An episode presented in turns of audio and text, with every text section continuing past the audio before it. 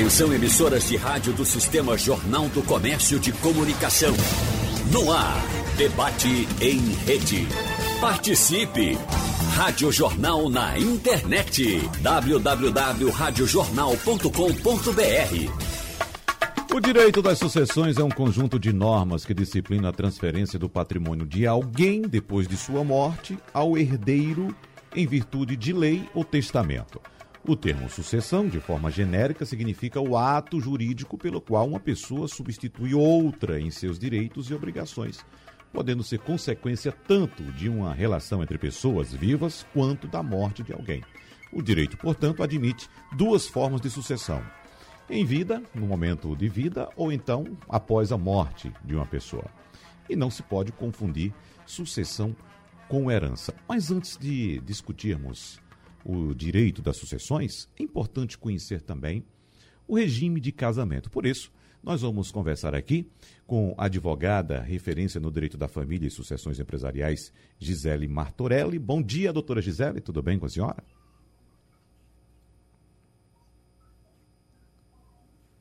Doutora Gisele, está nos ouvindo? Bom, não chegou aqui ainda o áudio, a gente percebe que a doutora Gisele está falando, não chegou o áudio ainda, vamos tentar corrigir essa falha no áudio de doutora Gisele. Bom dia, Martorelli. Wagner, você está me ouvindo agora? Ah, agora sim. Bom dia, doutora Gisele, seja bem-vinda.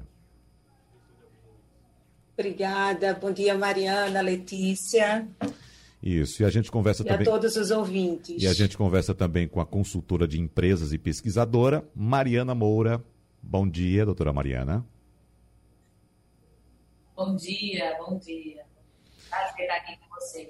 Muito obrigado pela presença. E também a advogada especialista em direito da família, que atua na área civil, com ênfase em responsabilidade civil, obrigações e contratos, assim como nas áreas de família e sucessões, Letícia Ferrarini. Bom dia, doutora Letícia, tudo bem com a senhora? Bom dia, Wagner, bom dia, doutora Gisele, bom dia, doutora Mariana e os demais ouvintes, todos. É uma satisfação estar com vocês. Satisfação nossa, doutora uh, Letícia. Uh, eu sei que a senhora não sabe, mas eu a conheço. Uh, eu já fui seu aluno, embora à distância, por causa do módulo que, uh, do curso de Finanças, Investimentos e Banking, da P U C de Rio Grande do Sul, que eu acompanhei com a senhora, um módulo de, exatamente de direito sucessório. Então, seja bem-vinda, é um prazer recebê-la aqui. Muito obrigada. Bom, começando por a senhora, doutora Letícia Ferrarini, por que é tão importante a gente conhecer exatamente o regime de casamento, o regime de bens, antes de discutir a questão do direito sucessório?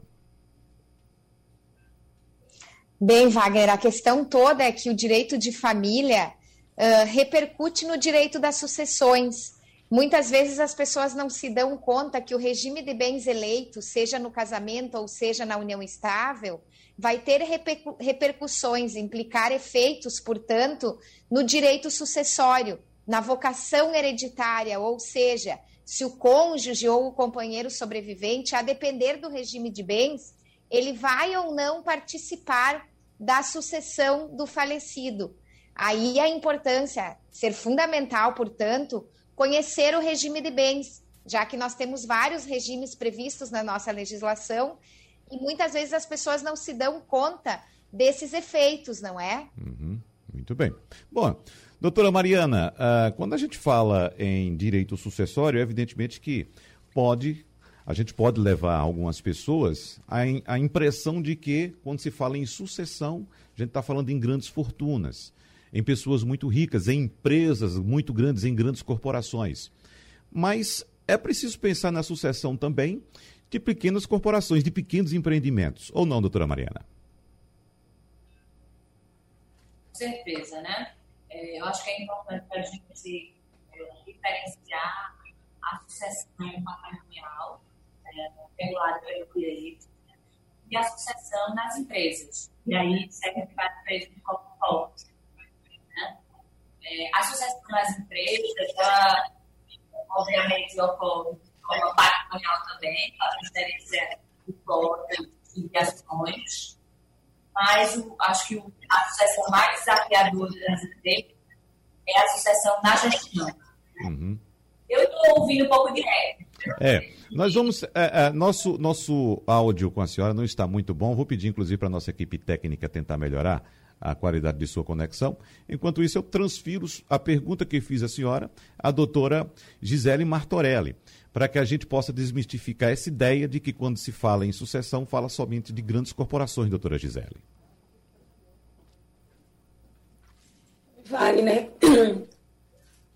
eu ouvi, é, não consegui ouvir o que Mariana falou. Eu não sei se você está me ouvindo bem, porque está havendo um retorno. Tô, eu estou lhe ouvindo bem, muito bem, pode ficar à vontade. Exatamente isso. Quando a gente pensa num planejamento sucessório, a gente imagina da necessidade de se fazer isso para grandes fortunas ou para grande patrimônio. E, na realidade, a necessidade e a importância do planejamento sucessório, ela também se aplica a pequenas, né, a pequenos patrimônios, médio patrimônio, porque é, ela, a, a, o planejamento sucessório, ele visa uma prevenção de litígio. Então, há muitos anos atrás, quando a gente falava de planejamento sucessório, era um tabu com os clientes, com os empresários. Hoje em dia, não. Hoje em dia, as pessoas elas já têm o alcance da importância de se fazer um planejamento sucessório. Uhum. Elas têm o alcance do benefício, não só fiscal, econômico, mas emocional, que o planejamento sucessório ele traz, evitando os inventários intermináveis. Uhum. E os inventários parece que são a dor de cabeça, né, doutora Letícia? Mas, antes de chegarmos ao inventário, no regime de bens, no regime de casamento no Brasil, ainda há também muitos tabus, né? As pessoas ah, ah, o, pensam o casamento somente na parte afetiva, na parte do amor. E quando alguém fala em ah, regime de bens, em discutir o, o, a questão do regime de bens, há um certo estranhamento ainda no Brasil, né, doutora Letícia? Com certeza, Wagner. Uh, quando nós pensamos no casamento, nós brasileiros que somos afetivos e passionais, uh, parece que quando um, um do casal resolve tratar de regime de bens, já está antevendo o insucesso da relação. Assim como, da mesma forma, nós temos uma dificuldade, não é, professora Mariana e doutora Gisele, também com relação ao testamento, porque parece que a pessoa já está antecipando a sua morte. Então, de fato, Wagner, existe esse tabu com relação à eleição de um regime de bens que possa ser o adequado para uma determinada realidade familiar, para um determinado contexto econômico. Então, como a professora, como a doutora Gisele falou, a questão do planejamento ela é fundamental, sobretudo para evitar litígios futuros e sem considerar a questão tão importante de proteção patrimonial, Economia, economia de impostos e, inclusive, a questão do litígio, que muitas vezes o próprio regime de bens acaba repercutindo negativamente no direito de herança de pessoas que, num determinado momento, não teriam. Um exemplo rápido é imaginar alguém que já tenha sido casado, que já tenha sido seus filhos, e, num segundo momento, numa segundas núpcias, já com uma idade mais avançada, resolve contrair matrimônio, sem desejar que aquele casamento repercuta no direito de herança dos seus filhos. Aí a eleição, por exemplo, do regime de separação de bens, Wagner, seria tão importante, justamente para implicar na incomunicabilidade patrimonial. E muitas vezes as pessoas têm essa dificuldade de levar esse assunto para a conversa no casal, não é? Uhum. É, os regimes, existe algum regime mais adequado para os dias atuais ou isso vai caso a caso, uh, doutora Letícia? Porque a gente sabe que existe comunhão universal, comunhão parcial, uh, separação de bens convencional, são vários tipos de regime no Brasil hoje. Uh, até mil novecentos e setenta e sete, o mais comum, evidentemente, era a comunhão universal de bens, mas isso mudou de setenta e sete para cá, não é?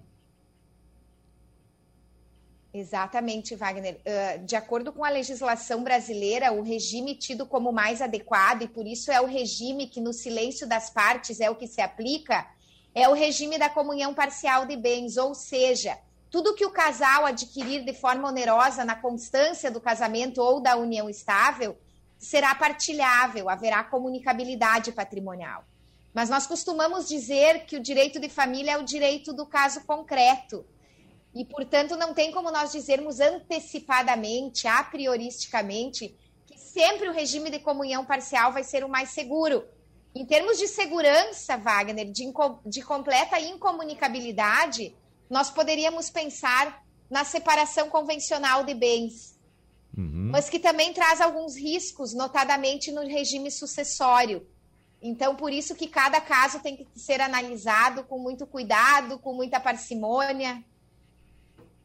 Muito bem. Doutora Mariana, a senhora, aliás, doutora Gisele, a senhora segue o mesmo raciocínio da doutora Letícia Ferrarini? Sigo. Letícia, ela chama a atenção é, para um fato muito importante, já que a gente está falando de sucessões. A escolha do regime de bens, ela tem um reflexo no processo sucessório. E poucas pessoas sabem que é muito importante, porque o direito de família, Wagner, ele é muito dinâmico e, e, e tem mudanças constantemente, e a gente precisa estar muito atento para isso. Eu acho que é um ramo do direito que mais tem mudanças diárias.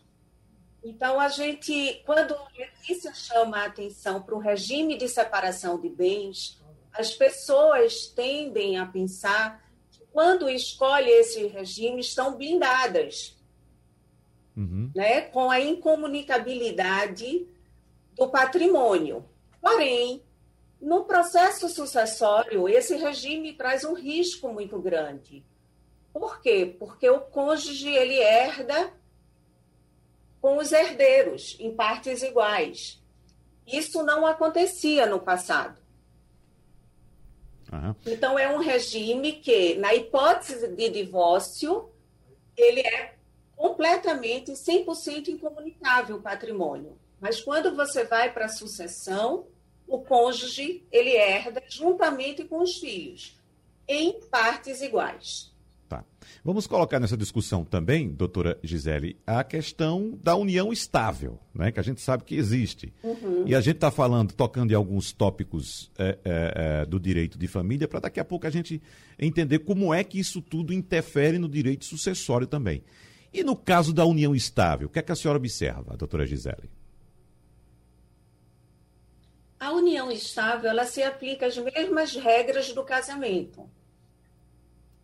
Inclusive, nessa questão sucessória, recentemente o S T F ele teve o entendimento de que o companheiro ou a companheira se aplica às mesmas regras do processo sucessório do cônjuge.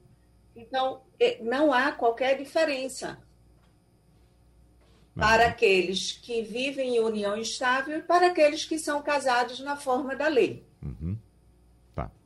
Agora, doutora Letícia Ferrarini, suas observações em relação à união estável nesse âmbito de nossa conversa até agora. Uh, seguindo exatamente o que a professora Gisele disse, é muito importante nós reconhecermos essa decisão do S T F, que equipara, para efeitos de direitos, né, a união estável ao... Opa, perdemos a conexão. Ainda assim... Tá, vocês estão conseguindo me ouvir? Sim, voltou agora, doutora Letícia. Pode continuar, por favor. Deu uma cortada aqui. Me diz... Estão me ouvindo? Sim, sim, Distante. Por favor. Tá. Uh, então, assim, ainda que tenha havido esta equiparação, nós sabemos, né, professora Gisele, que no âmbito do direito de família mesmo, a união estável ainda sofre alguns pontos e algumas repercussões negativas da falta de proteção, muitas vezes, que o companheiro ainda tem. Sobretudo quando a gente pensa naquela ideia que alguns vendem, não é? De que é possível fazer milagres, operar milagres com planejamento sucessório, blindar patrimônio, afastar completamente o companheiro da sucessão. E aí, hoje nós vivemos, em função dessa dinâmica mesmo do direito de família, Wagner, essas incertezas com relação ao que vai ocorrer em determinados planejamentos sucessórios, em que se afasta completamente o companheiro da sucessão, por ele não constar lá num artigo do Código Civil como sendo herdeiro necessário, ou seja, um herdeiro que necessariamente tenha assegurado uma partezinha da herança, ainda que hoje em dia a maior parte da doutrina venha defendendo que essa decisão comentada pela professora Gisele do S T F, que ela tem na sua modulação de efeitos e, portanto, na repercussão dela, também a inclusão do companheiro como herdeiro necessário. Mas isso nos mostra, Wagner, a complexidade desse tema e como é importante fazer uma análise, um genograma completo de cada contexto familiar. Quando se busca minimizar riscos por meio do planejamento sucessório, deve-se conhecer todo esse contexto, seja no âmbito econômico, seja no âmbito do próprio contexto familiar. O número de pessoas, se há união estável, se eventualmente existe uma relação paralela, se existe filho fora do casamento, uhum. porque todos esses detalhes vão repercutir na vocação hereditária no momento da morte, né? Ou seja, quando eu digo vocação hereditária, é no sentido de quem herda e quanto herda no momento da abertura da sucessão. Por isso a importância, muitas vezes, de um testamento bem feito, que é um instrumento barato, não requer grandes complexidades, apenas o conhecimento de quem orienta para que seja feito de forma adequada e respeitando as regras sucessórias. E a gente fica aqui imaginando, professora Letícia, o tamanho da confusão que é para um consultor nessa área, por exemplo, atender uma grande família, uma família tradicional, em que existem os patriarcas, existem filhos, netos e, às vezes, uh, algum filho fora do casamento. Eu imagino a confusão que seja para unir tudo isso e fazer um trabalho bem feito e tocar esse trabalho adiante, sem que haja muitos problemas para essas pessoas todas envolvidas, né? Exatamente, daí a importância de inicialmente se conhecer toda a realidade familiar, fazer com que todos sejam partes e sintam-se protagonistas deste processo e haver transparência, absoluta transparência, seja do profissional que realiza esse trabalho, inclusive não prometendo milagres, Wagner, porque riscos, não é, professora Gisele, doutora Gisele, riscos existirão sempre. A questão é minimizar os riscos, melhorar as possibilidades futuras, sobretudo por conta dessas questões. Pode surgir um filho que nem seja conhecido, não é?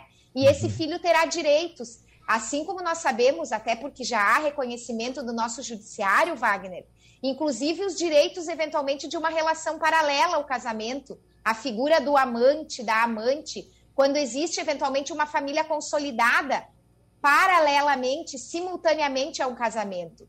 Todos esses pontos repercutem e sim, requerem um trabalho minucioso, atento, cuidadoso e muito transparente. Sem transparência, não há como realizar um planejamento sucessório adequado e com sucesso lá na frente. É, esse é um ponto. Daqui a pouco a gente vai trocar no ponto oposto, ou seja, no caso daquela fami- aquela família ou daquele, uh, uh, uh, uh, digamos, proprietário de um grande empreendimento, de uma grande fortuna, Uh, detentor de uma grande fortuna, que às vezes não tem nenhum herdeiro necessário. Como é que fica essa questão também? Eu estava trazendo uma, uma outra camada de complexidade para a conversa, né?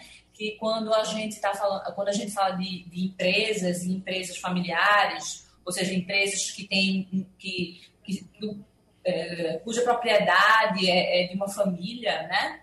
É, essa, essa, a sucessão torna-se ainda mais complexa, porque aí a gente tem que lidar com a sucessão patrimonial, ou seja, eu acho esse assunto da sucessão patrimonial, é, doutora Letícia, doutora Gisele, vem tratando aí é, com muito conhecimento, mas a gente ainda tem é, que lidar com a sucessão na gestão da empresa e no controle da empresa. E eu acho que aí é, é, é um outro elemento de... de complexidade e, e, e amplia esse desafio, né? Porque eu acho que, como a doutora Letícia colocou bem, é, o planejamento sucessório, ele jamais pode prometer uma blindagem total, né, do patrimônio. Assim como também não existe blindagem total é, da empresa. Então, qual é, é, o que é que, uh, o que é que na empresa a gente uh, uh, precisa ter consciência e precisa trabalhar. Então, na empresa, a gente vai ter que trabalhar é, é, com o fato de que os sucessores, eles vão vir a participar do, do, do poder decisório da empresa, ou seja, se aquelas ações ou aquelas cotas são herdadas, é, os herdeiros, eles passam a, a, a ser sócios da empresa, acionistas da empresa, e, portanto, vão ter direitos, né, de, tomar, de, de participar da tomada de decisão de participar de alguma forma da gestão da empresa. E aí eu acho que quando isso não é organizado, quando, isso não, há, quando não há um planejamento em relação a esta questão da sucessão na gestão e no comando, é, a, a chance de problemas é, que, que, que respinguem, vamos dizer, na empresa é muito grande. Então, a gente é, é, trabalha, e aí o trabalho da consultoria em paralelo ao projeto de, de, de, de, ao planejamento da sucessão patrimonial, é planejar essa sucessão na gestão e no comando da empresa. E aí faço também um, um, um link com a sua pergunta inicial, algo que também não, não, é, não é pensado ou útil só para as grandes empresas, mas que é importante para qualquer empresa é, de qualquer porte. Ou seja, eu, eu, eu espero e eu desejo que os meus herdeiros é, se tornem também gestores da empresa, é, é, eles estão preparados para essa função, né? Como é que eu os preparo? Se eles não vão ser gestores, eles estão preparados para serem acionistas ou, ou, ou sócios dessa empresa, né? Em que posição? Como é que eles vão participar da tomada de decisão? Então, é onde começam a surgir as discussões de governança, né? Então, a preparação da sucessão na empresa, ela, ela, vai, ela, é, ela vai para além da, do planejamento sucessório propriamente dito. A gente precisa pensar é, na gestão da empresa, né? No futuro da empresa. Então, eu trago aí mais uma camada de complexidade para essa nossa discussão. É, agora, a senhora se refere, nesse caso, nesses seus exemplos, a, a médias e grandes corporações ou também a pequenas empresas? Eu acho que a gente não deve excluir as pequenas empresas dessa, dessa realidade, não. É, obviamente que nas grandes e médias corporações é, esse assunto é, tende a ser tratado, é, vamos dizer, com um certo, um, talvez com mais apoio, com consultorias, né? Consultorias jurídicas, consultorias empresariais, é, mas as, as pequenas empresas também precisam tomar conta desse assunto, né? Ah, se você tem um pequeno negócio e está na gestão desse negócio, está no dia a dia desse negócio, é, e, e não pensa que, no caso é, do falecimento, ou, ou até é, no, no, no caso de, de, da própria uh, idade não permitir mais que essa pessoa tome conta do dia a dia da empresa, quem é a pessoa que, vai, que você vai preparar, né, é, para assumir o comando desse seu pequeno negócio, assumir o dia a dia desse seu pequeno negócio. Às vezes a gente tende a pensar no herdeiro, no filho ou na filha, como, como uh, um sucessor natural, né? Mas muitas vezes aquela pessoa tem outras vocações, tem outros interesses, segue uma outra carreira, né? Então a gente não precisa imaginar que a sucessão no tocar da empresa, a sucessão na administração da empresa precisa seguir a mesma lógica da sucessão patrimonial, ou seja, não é uma sucessão que vai necessariamente acontecer é, é, para os herdeiros, ela precisa ser é, pensada de forma um pouco mais, vamos dizer, quem de fato tem condições, como é que os herdeiros vão participar da tomada de decisão, mas se não, se não tiverem, se não forem seguir ali no dia a dia do comando da empresa. Então, eu acho que é uma discussão que é válida para qualquer empresa, de qualquer porte. É. É, obviamente, com, com, diversos níveis de, com diferentes níveis de complexidade. É, eu gostaria de saber também qual o nível de percepção que os empresários ou um chefe de família tem neste momento em que a senhora chega para fazer uma, uma consultoria numa empresa e é, observando, evidentemente, é, esses tabus que citamos no, no, primeiro, no primeiro bloco, né? Falar sobre sucessão é como se dissesse, ah, estou chegando perto da morte, existem esses tabus. Qual o nível de percepção que, por exemplo, o dono de uma pequena empresa tem de uma, de uma questão como essa, a Mariana? É, sem dúvida, eu acho que esse é o, é o, primeiro, assim, é o primeiro desafio, né? Falar de sucessão é falar de finitude, falar de morte, é, é, é perda de poder, né? Se não é morte, é perda de poder, né? É, é, então, é sempre um assunto delicado de se tratar, né? Ah, é, normalmente, são poucas as pessoas que tomam a iniciativa de tratar da própria sucessão. Muitas vezes o assunto é, vem é, pela, pelas gerações mais novas, que começam a se preocupar e, e precisam endereçar o, é, endereçar o assunto, mas também não querem, não querem vamos dizer, é, tocar nesse assunto, porque exatamente parece que está... Acho que gera essa sensação, será que eu estou dizendo que meu pai ou minha mãe vão morrer? Será que eu estou me preparando para isso? É como se, se é, gerasse um sentimento de muito desconforto. Então, eu acho que o grande, a grande questão é a gente começar a tratar desse assunto sempre, ou seja, não tem um momento para começar a tratar desse assunto. Não é uma questão de idade, é uma questão que faz parte do cuidado com a longevidade, com a continuidade do seu negócio. Uhum. Então, é, acho que mesmo é, aqueles, aqueles gestores e fundadores de suas empresas que são jovens, precisam começar a pensar no assunto, até para trazer mais leveza para essa conversa, né? E isso se, e se tornando parte das discussões do dia a dia, da família, do negócio. Doutora Mariana, quais são suas... Aliás, doutora Gisele, quais são suas, suas observações agora? Eu concordo com tudo que, que a doutora Mariana falou. E volto um pouco a dizer, esse, esse cenário e essa realidade do planejamento sucessório, ele mudou muito, né?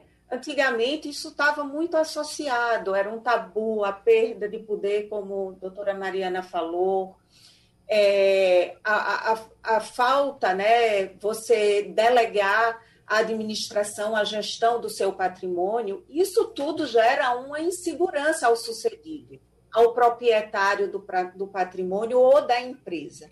Todavia, atualmente, eu percebo, não sei se a doutora Mariana e, do, e a professora Letícia vão concordar, que existe uma segurança jurídica no planejamento sucessório que afastou é, muito dessas inseguranças.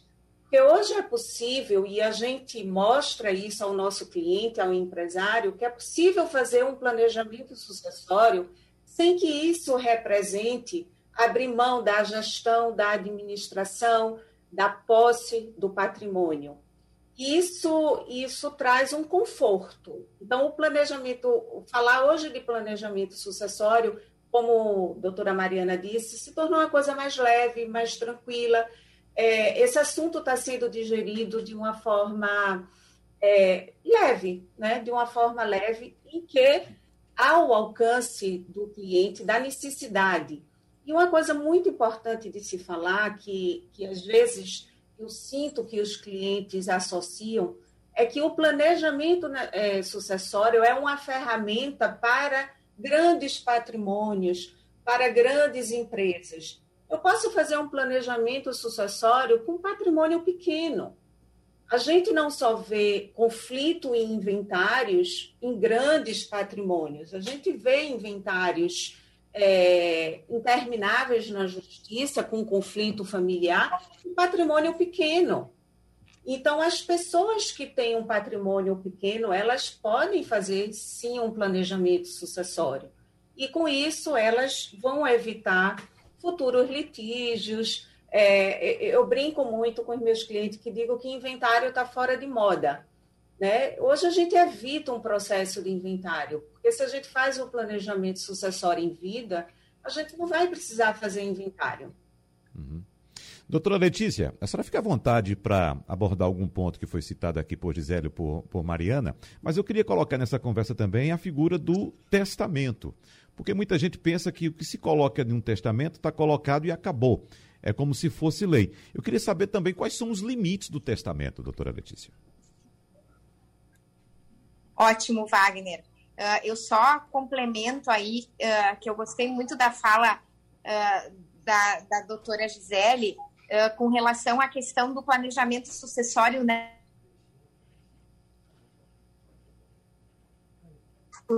E que serve para qualquer tipo de patrimônio, lembrando, inclusive, da importância, né, que hoje se usa muito a doação em vida, sobretudo pelo receio que se tem do aumento das alíquotas do imposto de transmissão da herança, que é um imposto estadual, não é? Eu falo aqui do Rio Grande do Sul, nós tivemos há dois anos o aumento da alíquota do imposto de doação, e que é o mesmo da causa mortis, Portanto, também aí nós temos uma forma de planejamento sucessório que protege o patrimônio de gastos.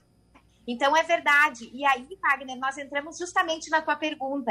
Quando nós, nós justificar o planejamento sucessório, essa ideia de servir apenas para grandes empresários, enfim, porque muitas vezes nós fazemos o planejamento sucessório com uma doação em vida e completamos ele com um testamento.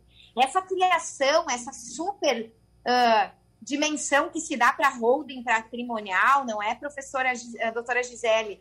Nem sempre é o, o caso que se indica ao nosso cliente, porque a holding, às vezes, não é a solução para uma determinada realidade patrimonial e familiar. E aí, nós testamento, sempre lembrando que o testamento é revogado, Wagner, a qualquer tempo. Então, é muito pertinente, porque justamente dê oportunidade para o testador que faz uma determinada disposição patrimonial e, a qualquer momento, se ele resolver mudar de ideia, sem necessidade de justificar. Ele pode aprimorar o testamento, ele pode revogar tudo que ele colocou. O testamento tem essa característica de ser eminentemente revogável a qualquer tempo. E os limites, Wagner, os ouvintes, quais são os limites do testamento?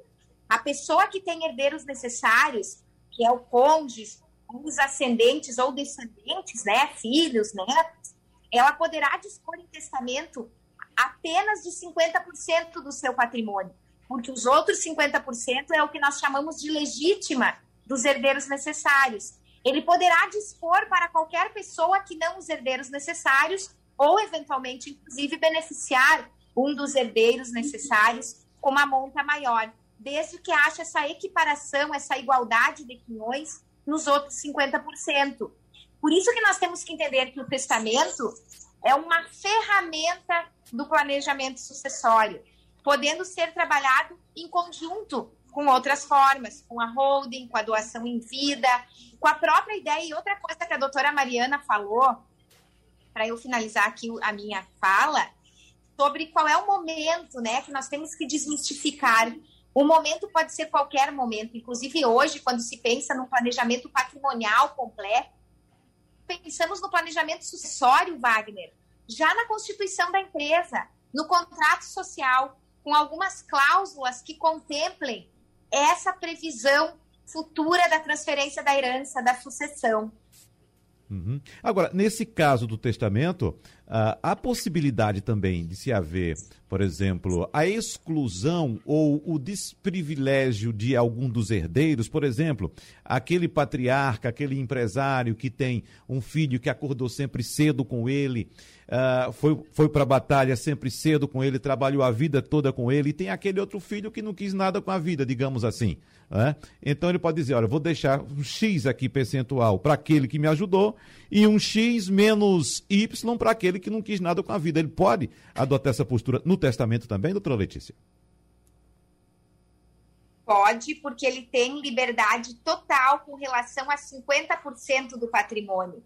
Neste teu exemplo, Wagner, é perfeitamente factível que este patriarca deixe cinquenta por cento, ou seja, aquilo que nós chamamos de parte disponível para este filho, de modo, esse filho trabalhador, digamos assim, que se envolveu com os negócios da família, de modo que no momento da sucessão, os cinquenta por cento serão sucessão testamentária e os outros cinquenta por cento daí sim, Wagner, terão de ser divididos em igualdade de condições, inclusive contando com ele.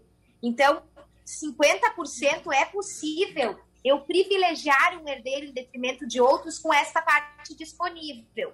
Deserdar aquele que nada ajudou ou que não tem uma relação uh, mais próxima com a deserdação, que é o instituto da sucessão testamentária, que é excluir totalmente um herdeiro necessário da herança, Wagner.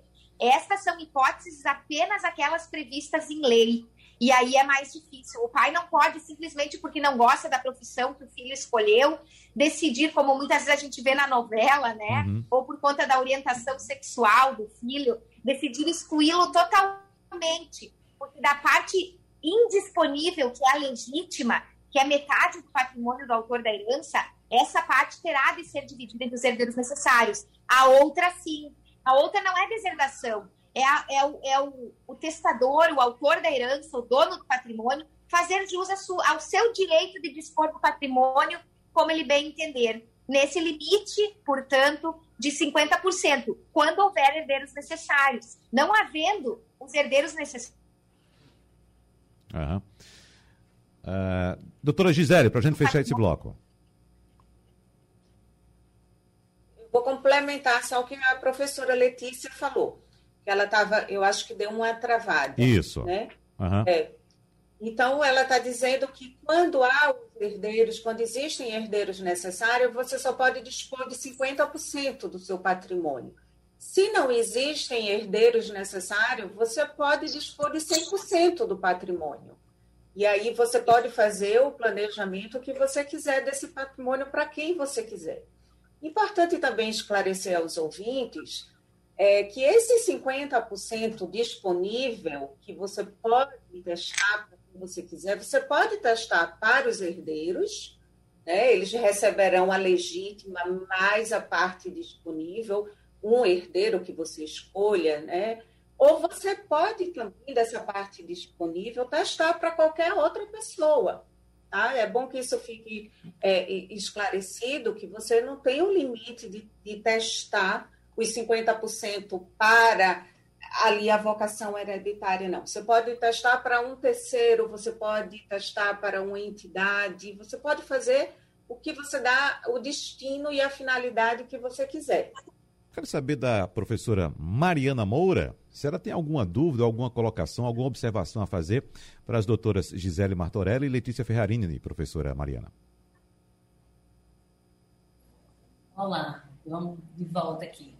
Uh, acho que foram muito pertinentes as colocações, e aí eu retomo reforçando uh, o ponto que Gisele uh, defendeu e, e uh, a ideia de que, de fato, o planejamento sucessório traz, sim, bastante segurança jurídica, tanto para as empresas, né, uh, familiares, quanto para as pessoas uh, físicas também. Uh, o momento uh, da sucessão é o momento... O momento de planejar a sucessão, é, na verdade, é o momento em que você começa a construir um patrimônio.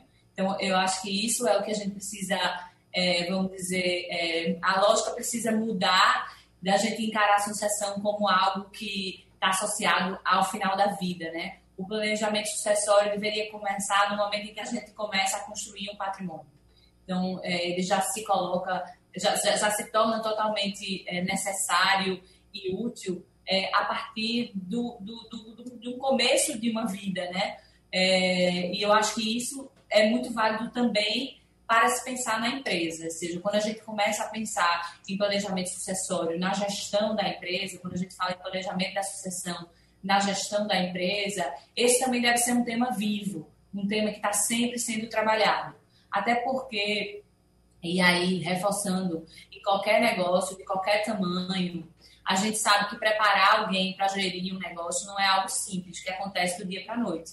Então, também é um processo contínuo. A gente sempre está preparando uma geração e já pensando na preparação da próxima, né? Preparando um time de executivos e pensando nos próximos que, que irão suceder, nas funções, nas novas funções que, que irão aparecer, né? E, se, e quando a gente fala de médias e grandes empresas, obviamente que essa complexidade é ainda maior, né? Você definir, escolher o principal líder de uma empresa, o principal executivo de uma empresa, seja na família ou, ou um executivo de fora, é um processo complexo. Normalmente a gente precisa de ajuda de, de especialistas, a gente precisa planejar esse processo.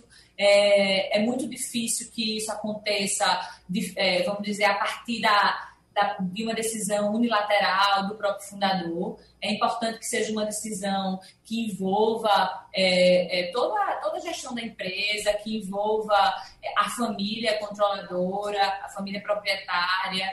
Então, eu, eu acho que tanto para o planejamento sucessório patrimonial, quanto para o planejamento da sucessão na gestão, É, é, eu defendo e, e, e reforço a ideia de que é muito importante a gente trabalhar com transparência, com abertura, valorizando as conversas, trazendo todo mundo para a mesa. Então, é, é, é, a, a, a ideia de que é, precisa ser um, um projeto que envolve tanto aquele que está fazendo, vamos dizer, transferindo seu patrimônio, quanto também, quando possível, óbvio, envolva também a família e aqueles que estão herdando o patrimônio. Eu acho que muitas vezes esse, esse processo ele é todo definido pelo detentor do patrimônio e isso termina gerando é, alguns conflitos. Eu acho que quando a, a gente, é, como profissionais que apoiam nesse processo, tem esse cuidado, vamos dizer, de ouvir, de ouvir todos, de, de fato elaborar um diagnóstico, entender com profundidade é, a situação daquela família, é, daquela empresa, a gente tem aí uma chance de, de contribuir com soluções é, bem mais eficientes, né? E aí a, a doutora Letícia é, trouxe até um ponto, por exemplo, é, em algum momento a gente associou é, planejamento sucessório a holdings, né? E isso, de fato, gerava uma ideia de que é algo que só, só faz sentido para grandes fortunas, para grandes empresas. Mas, mas é, a, essa solução da holding é uma solução muito pontual e específica, que vai ser útil em alguns casos específicos. Então, o planejamento sucessório ele tem ferramentas é, é, muito mais amplas e, e mais flexíveis e que podem se adequar a cada caso concreto. Então, essa ideia de pensar em planejamento sucessório, pensar em holdings, eu acho que é algo que a gente precisa começar a desconstruir, né? Até para trazer é, é, é, so, soluções, é, é, é, ferramentas mais simples, menos custosas e que se adequam é, a qualquer momento dessa construção do patrimônio. Ô, doutora, né? doutora Gisele. É, tem só um ponto doutora, que eu doutora, acho doutora. que é importante a gente não esquecer. É, quando a gente fala é, em sucessão na gestão, desculpa, Wagner, te interrompi, mas é a questão de, de que a sucessão patrimonial, é, a sucessão na gestão não precisa ser uma consequência direta da sucessão patrimonial. Então, a gente muitas vezes nas empresas pequenas enxerga da seguinte forma: ocorre o, o, o, o evento do, do falecimento e os, os herdeiros passam a ser sócios da empresa imediatamente, né? Uhum. É, ou passam a ser sócios e alguns até esperam se tornar gestores da empresa imediatamente. Mas existem ferramentas, acho que a doutora Letícia, a professora Letícia mencionou, que até o contrato social pode minimizar é, essas consequências. Então, eu acho que isso está, sem dúvida, tá, é, vamos dizer, qualquer empresa a, a, é, no seu contrato social, no primeiro dia de funcionamento, já pode pensar em soluções que minimizam, por exemplo, essa ideia de que herdeiros vão entrar na gestão do negócio de forma imediata. Eles não podem, obviamente, herdar as cotas, mas existem diversas soluções para minimizar as consequências, né, da gente, de repente, do dia para a noite, ter gestores na empresa que não conhecem o negócio, que não têm afinidade com os outros sócios, enfim. Daí você já pode imaginar é, os problemas que acontecem é, a partir de uma situação como essa. E a gente não colocou aqui nessa discussão, doutora Gisele, a figura do sócio, né, que pode ser mais um complicador nesse processo. Isso, a figura do sócio. E, e o planejamento sucessório patrimonial e o planejamento sucessório das empresas, né, eles são bem distintos. Né? A gente fazer um planejamento sucessório de um patrimônio e a gente fazer um planejamento sucessório na, numa empresa familiar, que pode, nessa empresa familiar, ter um sócio que não seja da família. Né? É, doutora Mariana, com toda a expertise dela, e agora eu vou fazer a propaganda do livro dela, que é maravilhoso, de governança, eu tive o prazer de ler. E, e lá ela explica bem, né, a complexidade que é um planejamento sucessório dentro de uma empresa familiar, sobretudo quando essa empresa é de grande porte, né? E aí, reforçando essa questão do contrato social da empresa, que daí ela prevê, né, no contrato social, como é que vai se dar no momento da sucessão do fundador, do sócio, né? Como é que esse meu outro, imagine que você tem uma sociedade com um amigo e um, um dos sócios falece, falece. Então, o que é que acontece? É, os sucessores dele entrarão nessa sociedade para ser sócio? do outro sócio, que eles não escolheram ter um, uma sociedade com ele. Então, tudo isso é muito complexo e o contrato social ele pode evitar. E os cônjuges, eles poderão entrar nessa sociedade, imagine, além de entrar o, o, os filhos do sucedido, da pessoa que faleceu, também tem os cônjuges, né? E, e aí, isso tudo pode ser evitado num primeiro momento a partir de um contrato social é, elaborado, né, pensando nessas hipóteses. É, e, e aí se evita. Agora, no, no planejamento patrimonial, o que eu acho importante, Wagner, a gente deixar essa mensagem aqui, é que seja o planejamento de um lado, do outro, empresa, o patrimônio, o que se busca, né, na empresa, a longevidade da empresa, que a empresa, né, ela continue é, após o falecimento do fundador. E o patrimônio, né? O que a gente tá, a mensagem que a gente passa é a prevenção do litígio. Porque nós, advogados, testemunhamos os estragos de um conflito familiar no inventário que não se termina, né? Não só no aspecto emocional, mas o próprio patrimônio, como a doutora Mariana falou, ele, ele se acaba, né? Esse patrimônio, enquanto, enquanto a briga no inventário, é, ela ela está em curso, quem toma conta desse patrimônio, né? Como é que esse patrimônio ele, ele, ele permanece é, sadio numa briga de vinte e nove, de trinta anos, de vinte e cinco anos com inventários que eu tenho é, no escritório? Então, uhum. afora isso, na questão patrimonial, tem aí o desgaste emocional desses irmãos, dessa família. Muitos, inclusive, falecem no curso desse litígio. Uhum. E aí já entram os seus herdeiros por representação para continuarem aquele litígio. Então, isso acaba que o conflito ele está sendo transmitido para outra geração, né? E aí passam os sobrinhos a, a brigarem com os tios. Isso é, uma, isso é um prejuízo em todos os aspectos, né? Bem... bem danoso. É. Bom, eu quero agradecer a presença da advogada, referência no direito de família e sucessões empresariais, Gisele Martorelli, da consultora de empresas e pesquisadora Mariana Moura. E antes de encerrar com a professora Letícia Ferrarini, a gente não tocou em vários pontos, o nosso tempo foi curto, infelizmente, é, como é sempre aqui, doutora Letícia, mas a gente não falou, por exemplo, uh, da, do, do elemento da previdência privada como forma de blindar o patrimônio. Eu daria para a senhora mais trinta segundos para a senhora encerrar só com essa questão da previdência. É válido esse, esse, esse elemento, essa ferramenta da previdência como blindagem do patrimônio, doutora Letícia?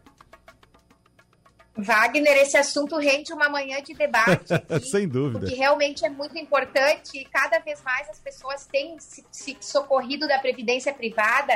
Ela é uma ferramenta muito importante de planejamento, de economia de impostos, mas ela não blinda patrimônio. Nós temos decisão da S T F, inclusive considerando, a S T J, considerando fraude, ameação ou fraude à herança, quando, quando alguém aporta todo o seu patrimônio em previdência privada, beneficiando alguém que esteja fora da sucessão legítima. É um mecanismo maravilhoso, desde que siga os limites da lei, e sim, pode ser um instrumento muito bom de planejamento sucessório e patrimonial, no sentido também de minimização de risco e de economia de impostos. Mas temos que ver este instrumento com parcimônia. Muito bem. Então, muito obrigado também, professora Letícia Ferrarini. Um prazer, muito obrigado, um abraço para a senhora. Sugestão ou comentário sobre o programa que você acaba de ouvir, envie para o e-mail ouvinte arroba radiojornal ponto com ponto br ou para o endereço Rua do Lima duzentos e cinquenta, Santo Amaro, Recife, Pernambuco.